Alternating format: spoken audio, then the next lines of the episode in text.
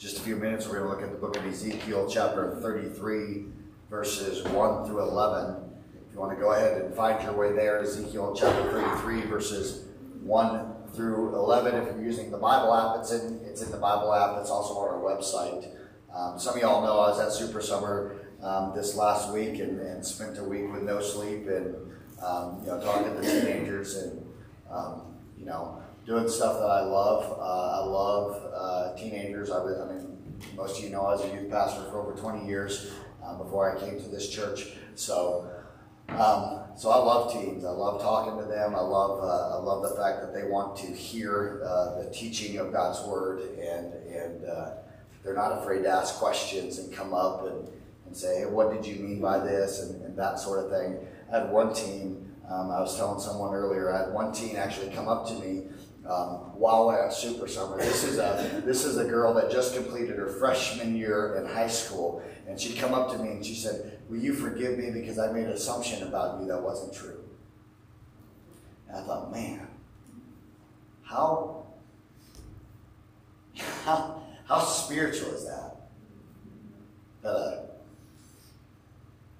ninth grader said, "Hey, will you forgive me? I, I made an assumption that wasn't true." And uh, just thank you for allowing me to go and, and to be a part of that and, and to get to, to teach teens from around the state of Illinois. And it's, it's just a wonderful privilege to be able to do that. But that's not what the message is about this morning. Uh, we worship a, a glorious and a, a, great God. And He's deserving of all of our praise and all of our adoration and, and everything that we can give Him. He's worthy of it. But, but we know that everyone has a problem. And it's the same problem for every single person, for everyone on the face of this earth. They have the same problem. And that problem is this people are sinful. Every people, everywhere, are sinful. And, and it may look different in different places. But the fact is, everyone is sinful. Because we give our affections and our devotions and ourselves to all kinds of other things but God.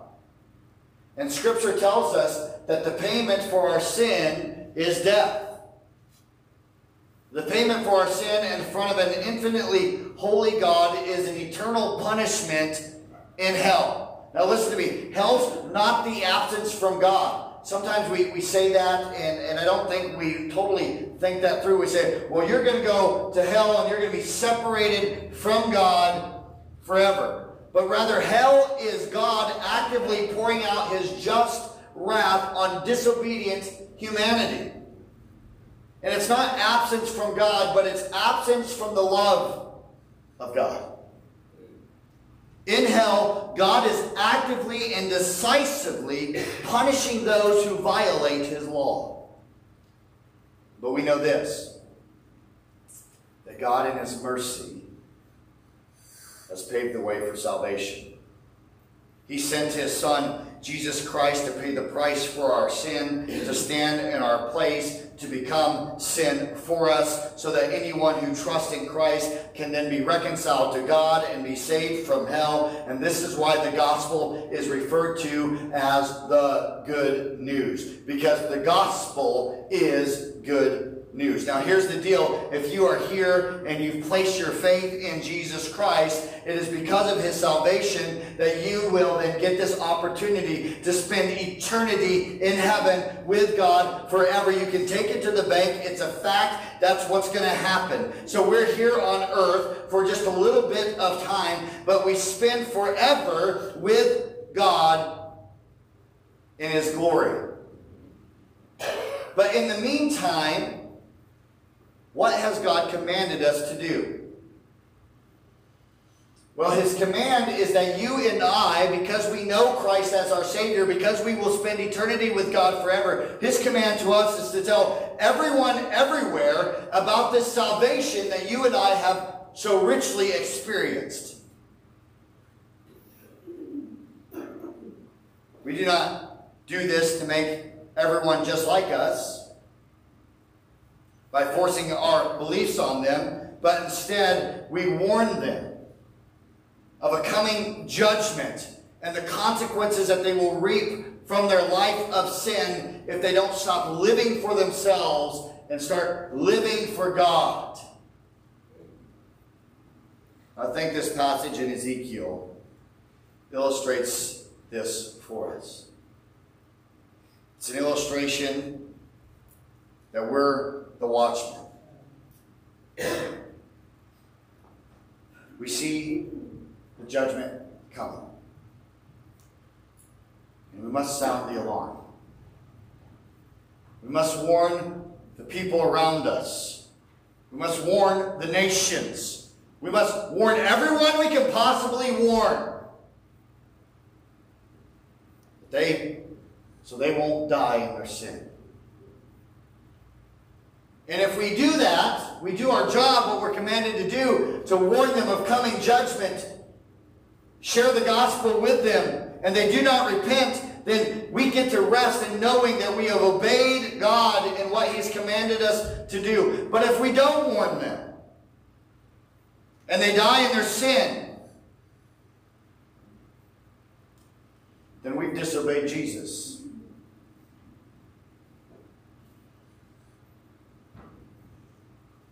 I would ask that you please stand out of respect for God's word as we read Ezekiel chapter 33, verses 1 through 11. This morning I'll be reading from the English Standard Version.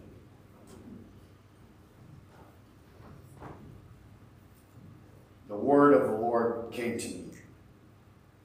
Son of man, speak to your people and say to them, If I bring the sword upon a land, and the people of the land take a man from among them, and they make him their watchman, and if he sees the sword coming upon the land, and he blows the trumpet and warns the people, then if anyone who hears the sound of the trumpet does not take warning, the sword comes and takes him away, his blood shall be upon his own head. He heard the sound of the trumpet, and he did not take the warning. His blood shall be upon himself. But if he had taken the warning, he would have saved his life. But if the watchman sees the sword coming, he does not blow the trumpet, so that the people are not warned, and the sword comes and takes any of them, that person is taken away in his iniquity. But his blood I will require at the watchman's hand. So you, son of man, I have made a watchman for the house of Israel. Whenever you hear a word from my mouth, you shall give them warning from me. If I say to the wicked, O wicked one, you shall surely die, and you do not speak to warn the wicked to turn from his way, that wicked person shall die in his iniquity, but his blood I will require at your hand. But if you warn the wicked to turn from his way, and he does not turn from his way. That person shall die in his iniquity, but you shall, or you will have delivered your soul. And you, son of man, say to the house of Israel, Thus have you said, Surely are your transgressions and your sins upon us, and we rot away because of them. How then can we live? Say to them, As I live, declares the Lord, I have no pleasure in the death of the wicked, but that the wicked turn from his way and live. Turn back Turn back from your evil ways. For why will you die, O house of Israel? Let's pray. Father, take this word.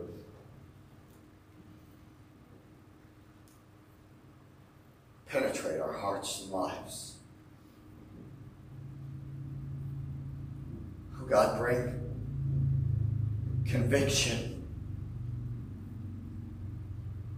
We are the watchmen. Help us to stop being distracted from the mission. We are the watchmen. Oh, God, convict our hearts this morning. I pray it in Jesus' name. Amen. You may be seated. I want to break this down into three parts for us this morning. First, we will ask the question, what are we doing? And then we will ask, how do we do it? And finally, why do we share it? So, first, we're going to ask this question what are we doing? To do that, we're going to look at a couple things. First, we want to look at the Great Commission. The Great Commission. What are we doing? Mark chapter 16, verse 15 tells us to go into all the world and preach the good news to all creation. I shared with you at the beginning why this is good news, but don't miss this. What does it say? Does it say go into some of the world and preach to some of creation? No, that's not what it tells us, right? It doesn't say go to go to the uh, your chosen people or go to the people that, that are your friends or go to the people that it's easy to go to and share the gospel with them. That's not what it says. It says go into all the world and preach the good news to all of creation. It doesn't say go and invite them to church or go and, and you know, just tell them how nice you are and this, that, and the other. Go tell them how to be a more moral person. Go and preach the good news. And to all the world. All the world means everywhere. It doesn't mean just the United States of America. It doesn't just mean Washington, Illinois. It doesn't just mean uh, the, the state of Illinois. It means everywhere, this country, including all classes of people in all nations of the world, even those that forbid Christianity by law. All the world.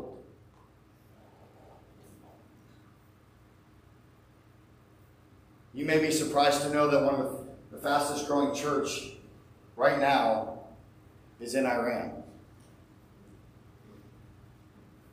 Being led by women who, before they walk out the door, they look at their family, their mothers and their fathers, and they say, This may be the last time I see you. And they walk into the marketplace, they sit down, and they pray, God, show me who I need to share Jesus with today. And they sit there and they wait. And they approach someone and they say to them, Can I tell you about Jesus? And they know at that moment their life may be over.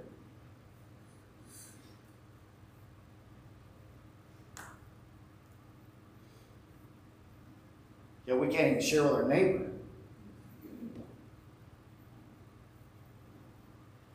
Just, just okay. Playing church. Doing church stuff. Everyone needs to know about Jesus.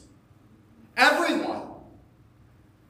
This same commission is in the book of Matthew, right? We know it. It's just in different words. Go and make disciples of all nations, baptizing them in the name of the Father and of the Son and of the Holy Spirit, and teaching them to obey everything that I have commanded you. And surely I'm with you always, even to the very ends of the age. Now, here's what's very interesting. In the book of Matthew, chapter 4, verse 18, Jesus is just starting out his ministry. And you know what he does? He's starting out his ministry. He's walking by the Sea of Galilee. He sees two brothers there, right? They're Simon, who is called Peter. We're real familiar with Peter. And his brother Andrew. And they're casting their nets into the sea. For they were fishermen, it says. And he says to them, don't miss this because this this is so important. He says to Peter and Andrew in verse 19 of Matthew chapter 4, Follow me, and I will make you fishers of men. So, right at the very beginning of the ministry of Jesus Christ, when he's first calling the disciples to come and follow him, he says, When you follow me, you're going to be a fisher of men.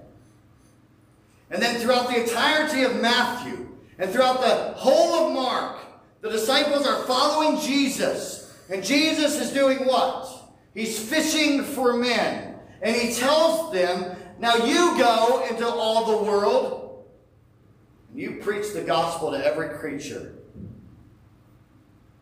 But we're not just to preach the gospel to people, but we're to make sure they know how to follow Jesus and his teachings and how to be his disciples.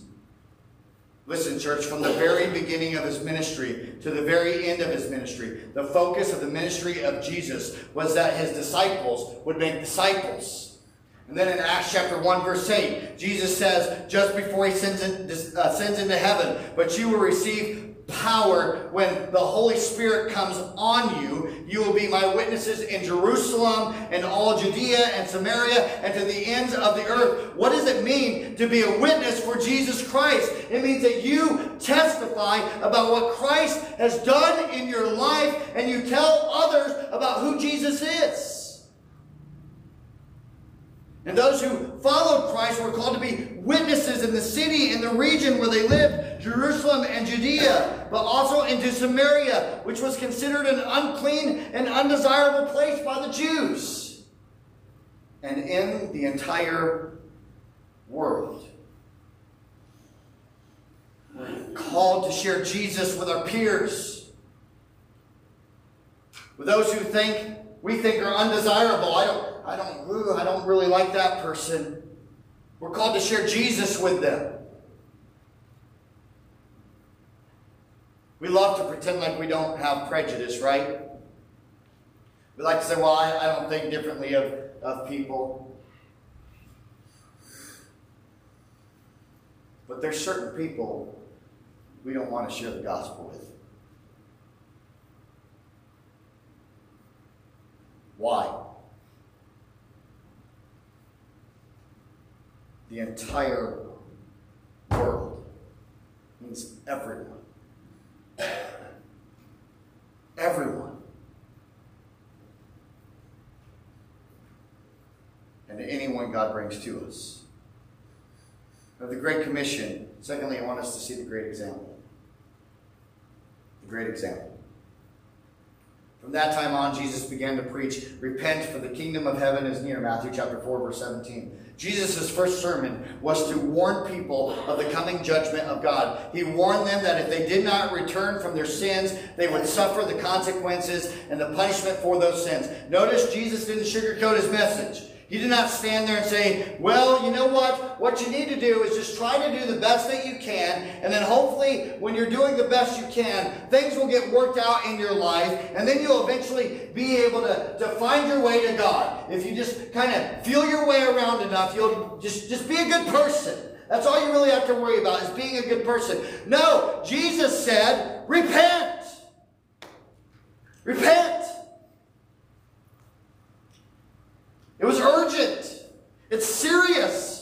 He's not messing around. In John chapter 4, he talks with a woman at the well. You probably know the story, right? You know the account of Jesus talking to the woman at the well, and he points out her sins to her. He's having a conversation with her. Go get your husband. Don't have a husband. Oh, you said right that you don't have a husband. You've had five husbands, and the man that you're currently with, he's not even your husband. Sounds real nice, doesn't it? And he tells her he's the Messiah who's come to make all things right. And then she goes into town and she shares this good news with everyone in her town. Jesus reveals to her that she was in sin before he even gave her the solution. In other places in John, Jesus heals a blind man, tells him to stop sinning. He tells an adulterous woman to stop living in her life of sin. Here's the thing, gang. We can, we can learn a lot about evangelism from Jesus. Now, I'm not saying that we run around and we run through the streets of Washington, Illinois, screaming at people like, hey, you guys are a bunch of sinners. You need to repent and make big signs up and, and go, you know, up on the, up on the uh, uh, what is this thing called up here? The square and say, hey, sinners. I'm not saying that's what we do. Not a whole lot of people are going to respond to that. Well, they'll respond all right. You're not going to like it.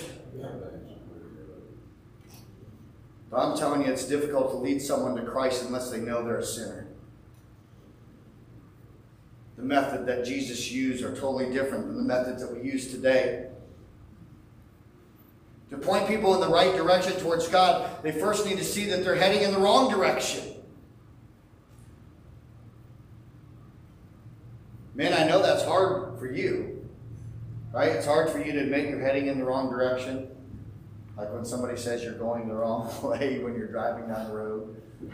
Uh, oh, no, I'm not. I know, I know how to get there.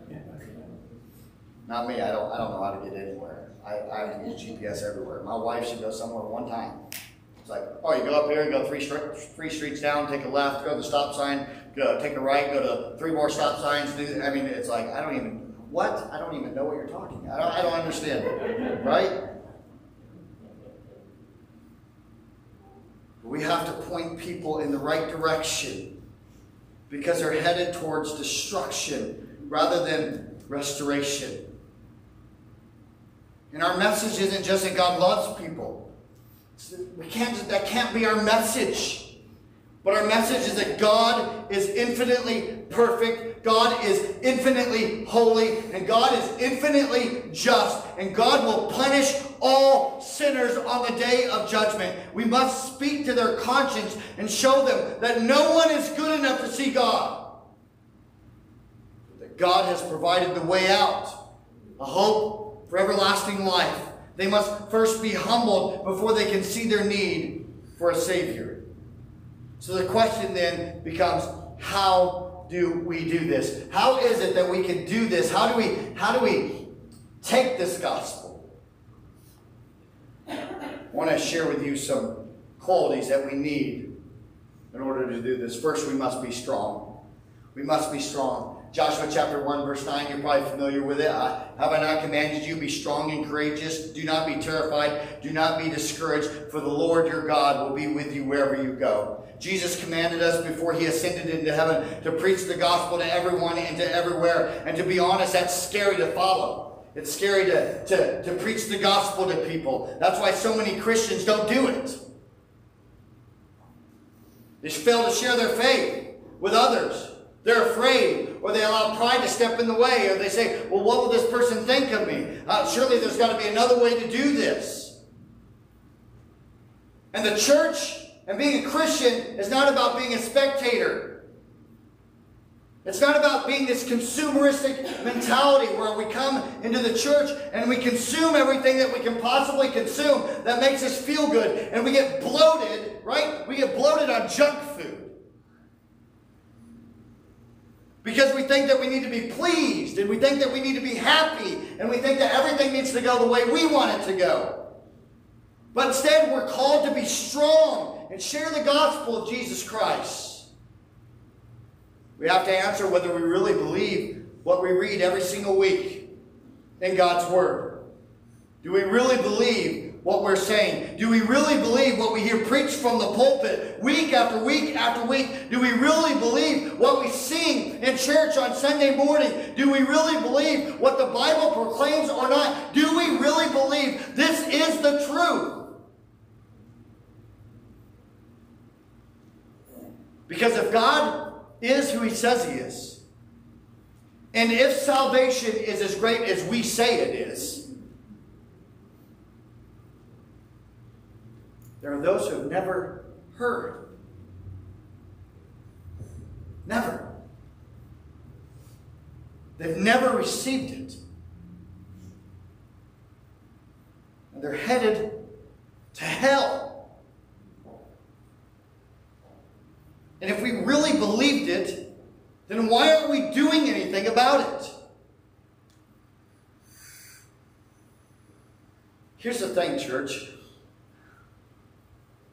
We make a big deal about sharing Christ, right? Oh, it's so hard. It's so this. Oh, oh, we can't do it. We can't do this.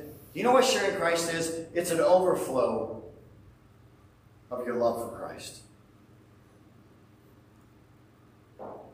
I'm not sure we understand that.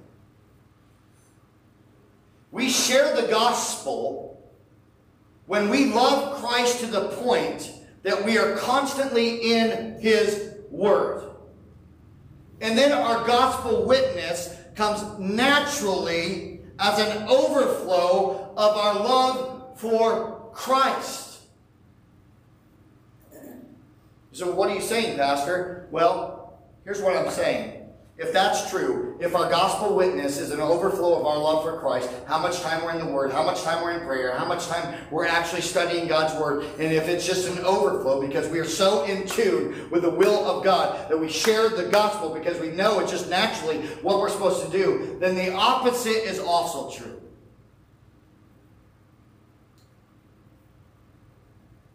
If we have no gospel witness, it's because of our lack of love for Christ. You say, well, that hurts. Yeah, it does, doesn't it? Let me ask you, when was the last time you shared the gospel with someone? When's the last time you actually had a gospel conversation with someone? You say, well, well, what are you saying, Pastor? That I don't, I don't love Jesus enough to share the gospel with, with people? Yeah, that's what I'm saying. You say, well, that's hard to hear. Yeah, I know it is. It's not my opinion. It's God's word.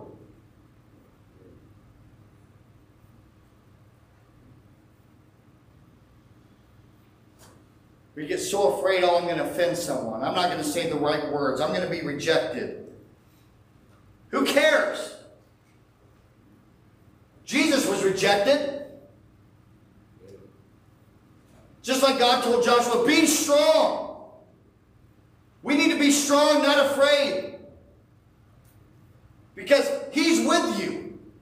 He's not with you sometime. He's not with you part of the time. He's with you all the time. Just like God commanded Ezekiel, be a watchman that warns the people to repent of their sins. Jesus told us to warn the people that judgment is coming. How can they escape the punishment of an eternal hell and be restored to God through the gospel of Jesus Christ? He told us that we have to always be ready and that He's going to be with us at all times. And even if people reject you, and even if people mock you, and even if people get offended, we are not to be discouraged. We're not to be dismayed. We're not to be afraid. Instead, we fear God more than we fear man. Because that person doesn't have the power to cast you into hell forever.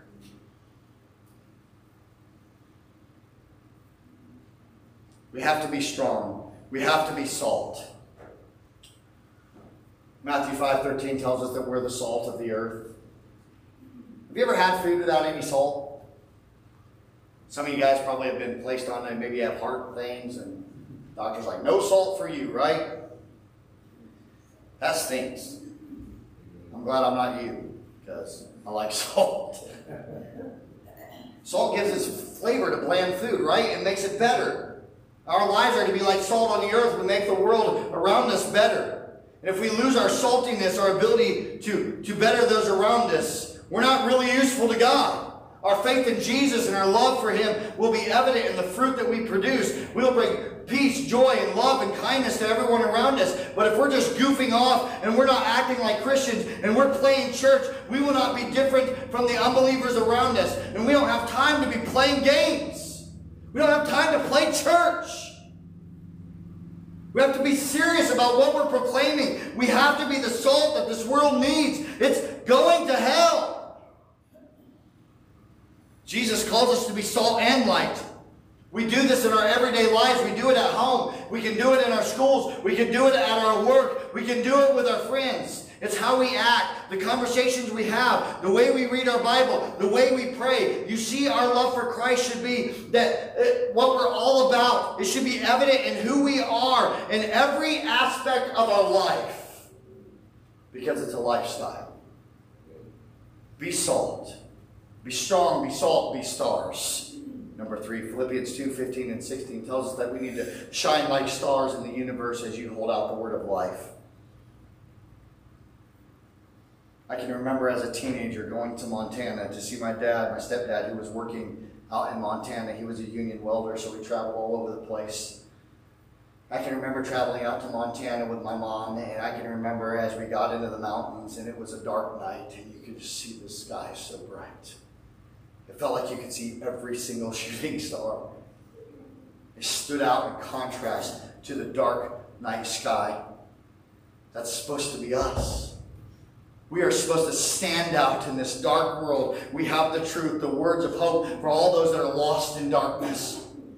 The word of life is Jesus Christ. Jesus is the light and he is life, and we have him inside of, inside of us. And if we allow Jesus to live through us and shine through us, others will see that and they will be changed because we'll have opportunities to share the gospel with them.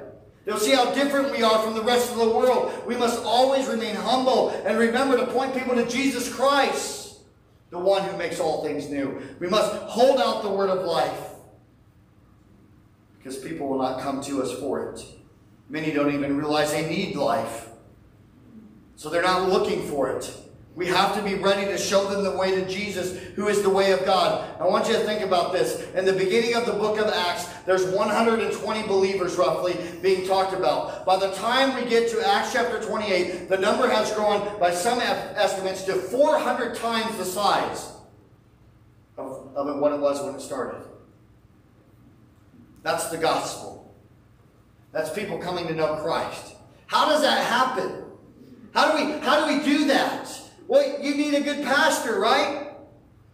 Isn't that how that happens? You got to have a, a good pastor. You know, he's got to be one of those hip dudes with skinny jeans and sneakers and, you know, all that stuff. My jeans feel like skinny jeans right now. I Put on some weight. But they're not jeans, they're, they're slap. But, uh, right? Don't you need a good pastor?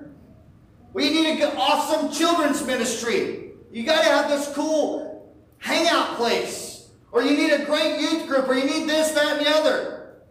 They didn't have any of that.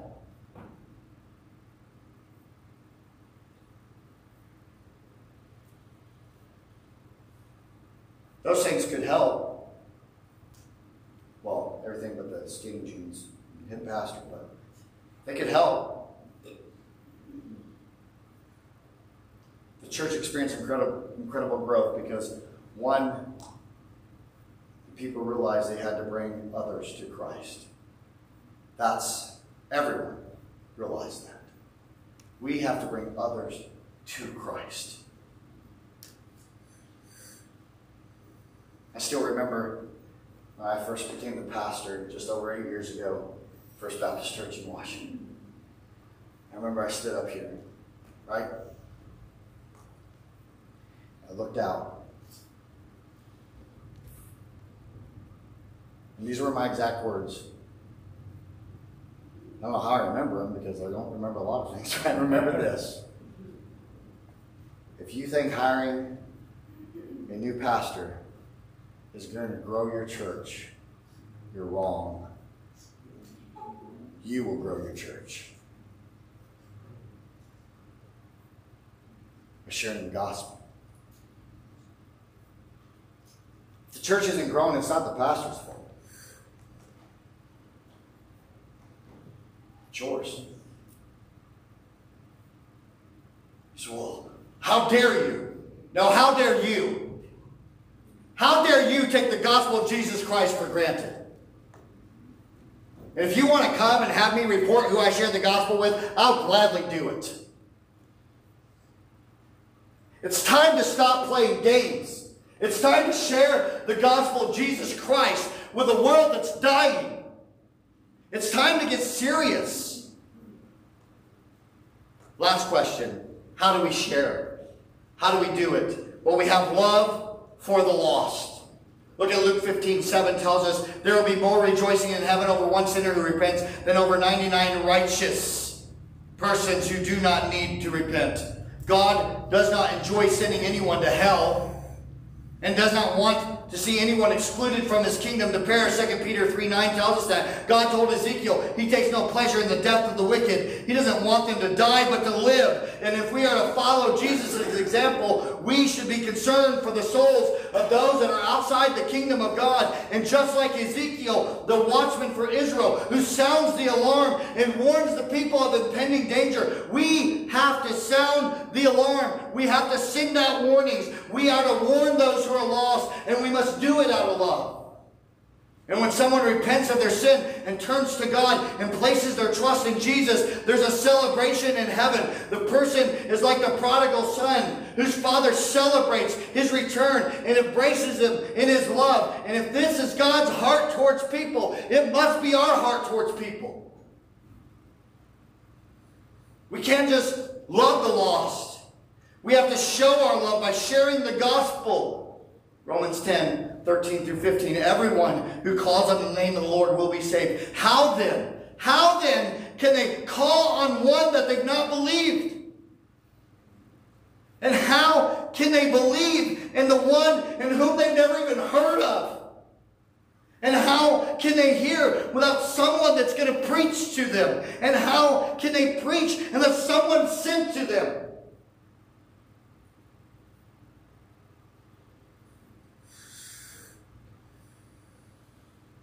As it is written, how beautiful are the feet of those who bring good news.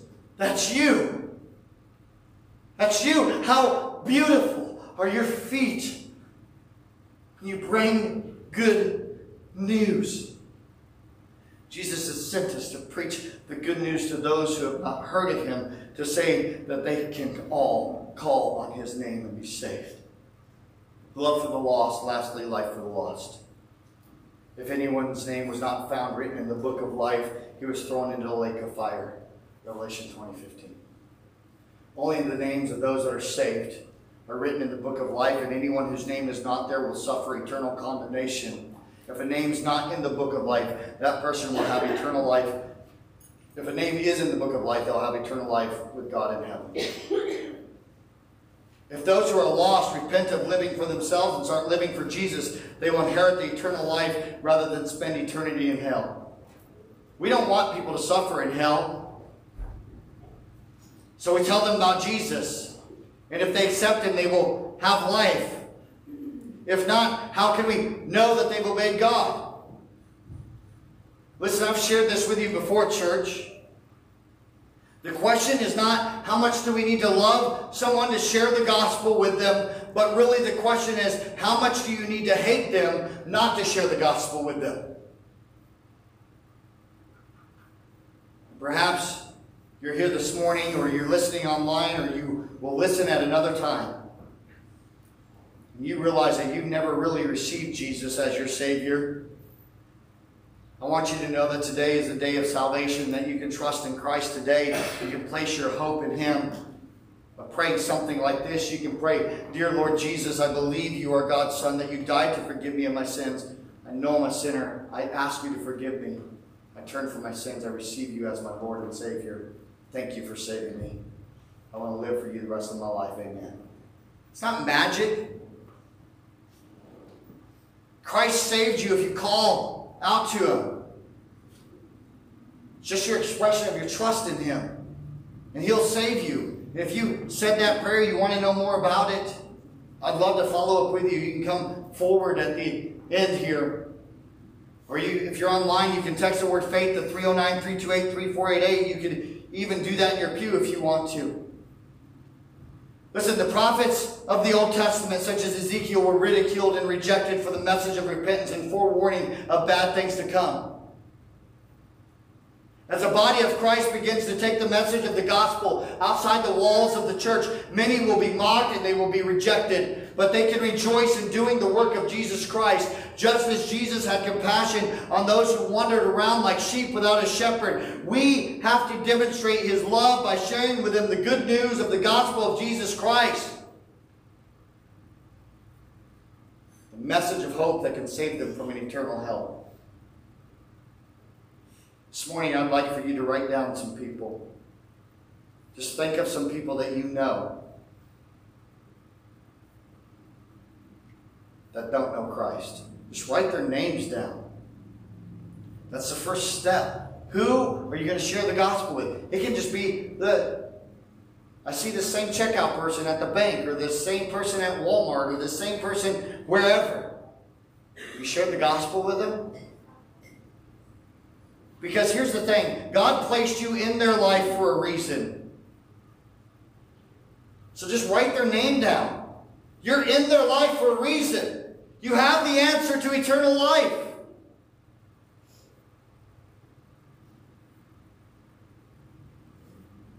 I want you to ask this question Do I care? Do I care that they're lost and dying and going to hell? Do I care?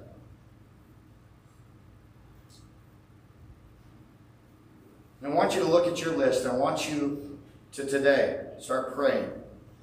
God, give me an opportunity to share the gospel. And then I want you to be driven to your word. And I want you to be so in love with Jesus Christ that your gospel sharing is a natural outflow of your life. Because this is what I know. If you begin to pray, God, give me opportunities to share the gospel, you will see miraculous things happen in your life.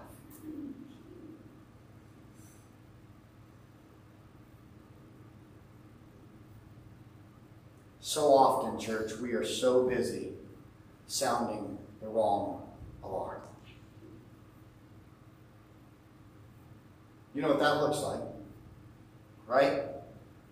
We sound the wrong alarm. We sound the church alarm. You ever sound the church alarm? If only I could get this person to church. If I could get them to come into the building, if I could get them in the walls of the church, the pastor can, can lead them to Jesus.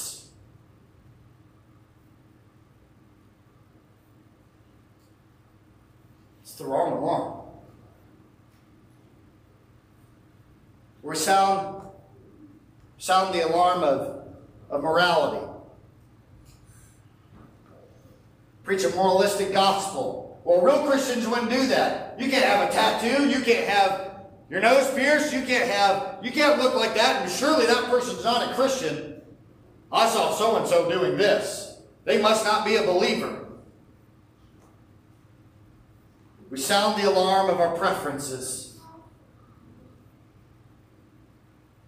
Well, I don't like the music. I don't like this. I don't like that. And we sit and we bicker and we fight over things that don't matter. And in the meantime, while we're sitting there fighting over the things that don't matter, people are dying and going to hell, and that's what matters. Sounding the wrong alarms.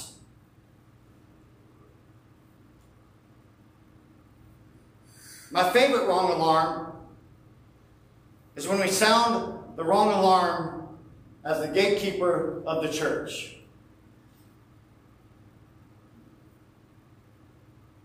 We got to make sure that this church does things the way that I want them done.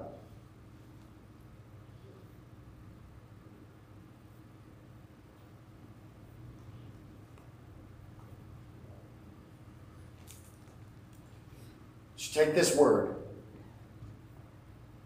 and I want you to show me in God's Word where we are called to do things the way you want them done.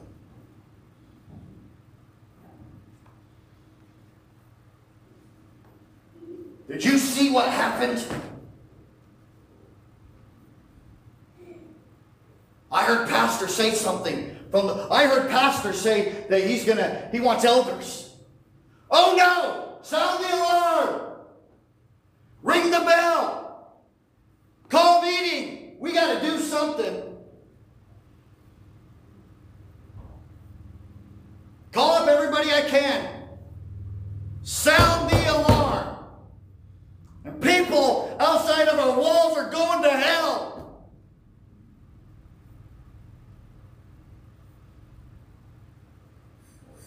Sound the alarm of the gospel, church. Sound the alarm of the gospel and make it ring loud and clear. The people in Washington, Illinois will say, that church, they're serious about the gospel. That church preaches God's word. That church lives God's word. That church loves Jesus Christ. That church is concerned with the gospel of Jesus Christ. Stop playing church.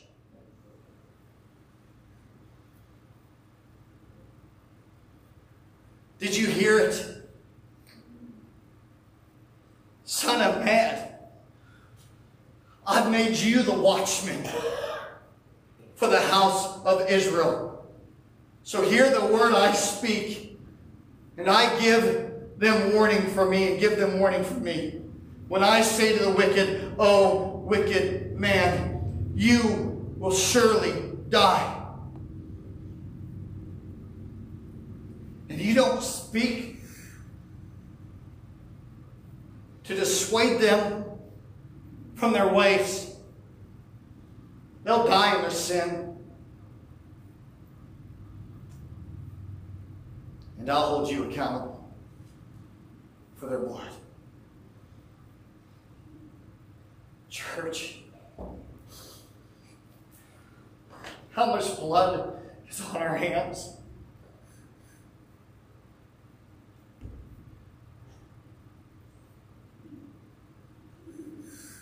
Sound the gospel alarm. What do we do? Face before a holy God. Repent and sound the gospel alarm. Let's pray.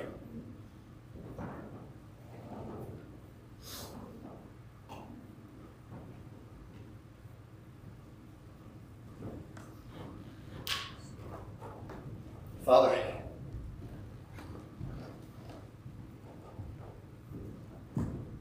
don't feel like I have words.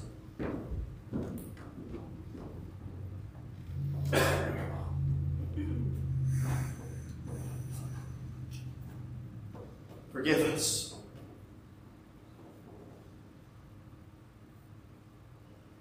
Forgive us as a church.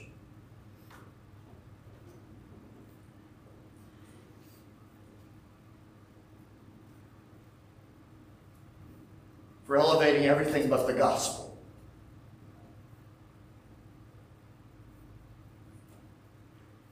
Oh God, I don't want our gospel witness to be removed from our community. Lord, forgive me for times that I have not sounded the alarm.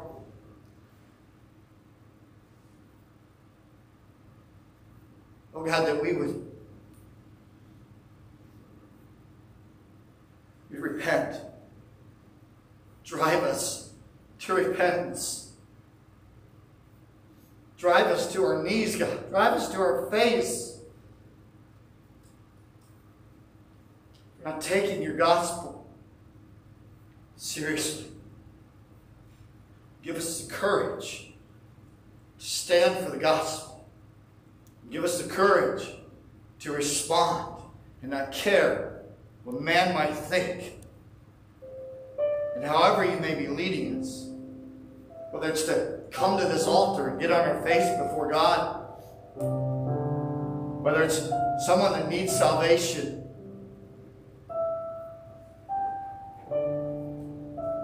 we'd seek to glorify you. Pray this in the name of Jesus Christ.